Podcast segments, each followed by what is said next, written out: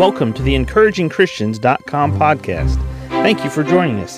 Get ready for today's encouraging truth from God's Word. This episode is brought to you by Shopify. Whether you're selling a little or a lot, Shopify helps you do your thing, however you cha-ching. From the launch your online shop stage, all the way to the we just hit 1 million orders stage. No matter what stage you're in, Shopify's there to help you grow. Sign up for a $1 per month trial period at shopify.com/special offer, all lowercase. That's shopify.com/special offer. 1 Samuel 14 and verse 6. And Jonathan said to the young man that bare his armor, Come, and let us go over unto the garrison of these uncircumcised. It may be that the Lord will work for us, for there is no restraint to the Lord to save by many or by few. And his armor-bearer said unto him, Do all that is in thine heart. Turn thee, behold, I am with thee according to thy heart. Then said Jonathan, Behold, we will pass over unto these men, and we will discover ourselves unto them. If they say thus unto us, Tarry until we come to you, then we will stand still in our place, and will not go up unto them. But if they say, Come up unto us, then we will go up, for the Lord hath delivered them into our hand. And this shall be a sign unto us. And both of them discovered themselves unto the garrison of the Philistines. And the Philistines said, Behold, the Hebrews come forth out of the holes where they have hid themselves. And the men of the garrison answered Jonathan his armor-bearer, and said, Come up to us, and we will show you a thing. And Jonathan said unto his armor-bearer, Come up after me, for the Lord hath delivered them into the hand of Israel. There was a statement at the beginning of this story that Jonathan said that was very important for us to see. In verse 6, he said to the armor-bearer, For there is no restraint to the Lord to save by many or by few.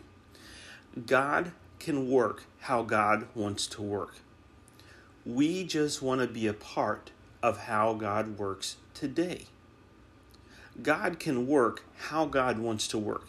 Jonathan was saying to his armor-bearer, we could have 1,000-man army, or it could be the two of us, and we're not going to put a limit on what God wants to do.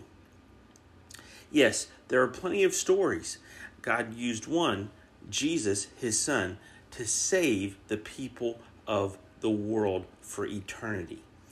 God used Noah, his wife, his 3 sons and their wives, to save humanity from the flood.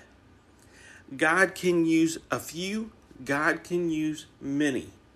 And that's what Jonathan was saying here in verse 6.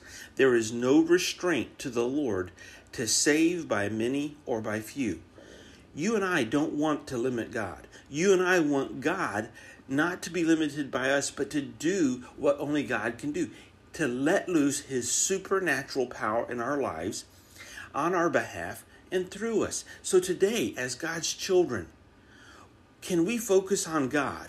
And can we say, like Jonathan said, there is no restraint to the Lord to save by many or few, and God will do in our life what God wants to do, and we're not going to limit God. We're just going to be available vessels for God to accomplish his work, his purpose, his goals, and do in us and on our behalf in this world, in this life, right now today, what God wants to do. There is no restraint to the Lord to save by many or by few.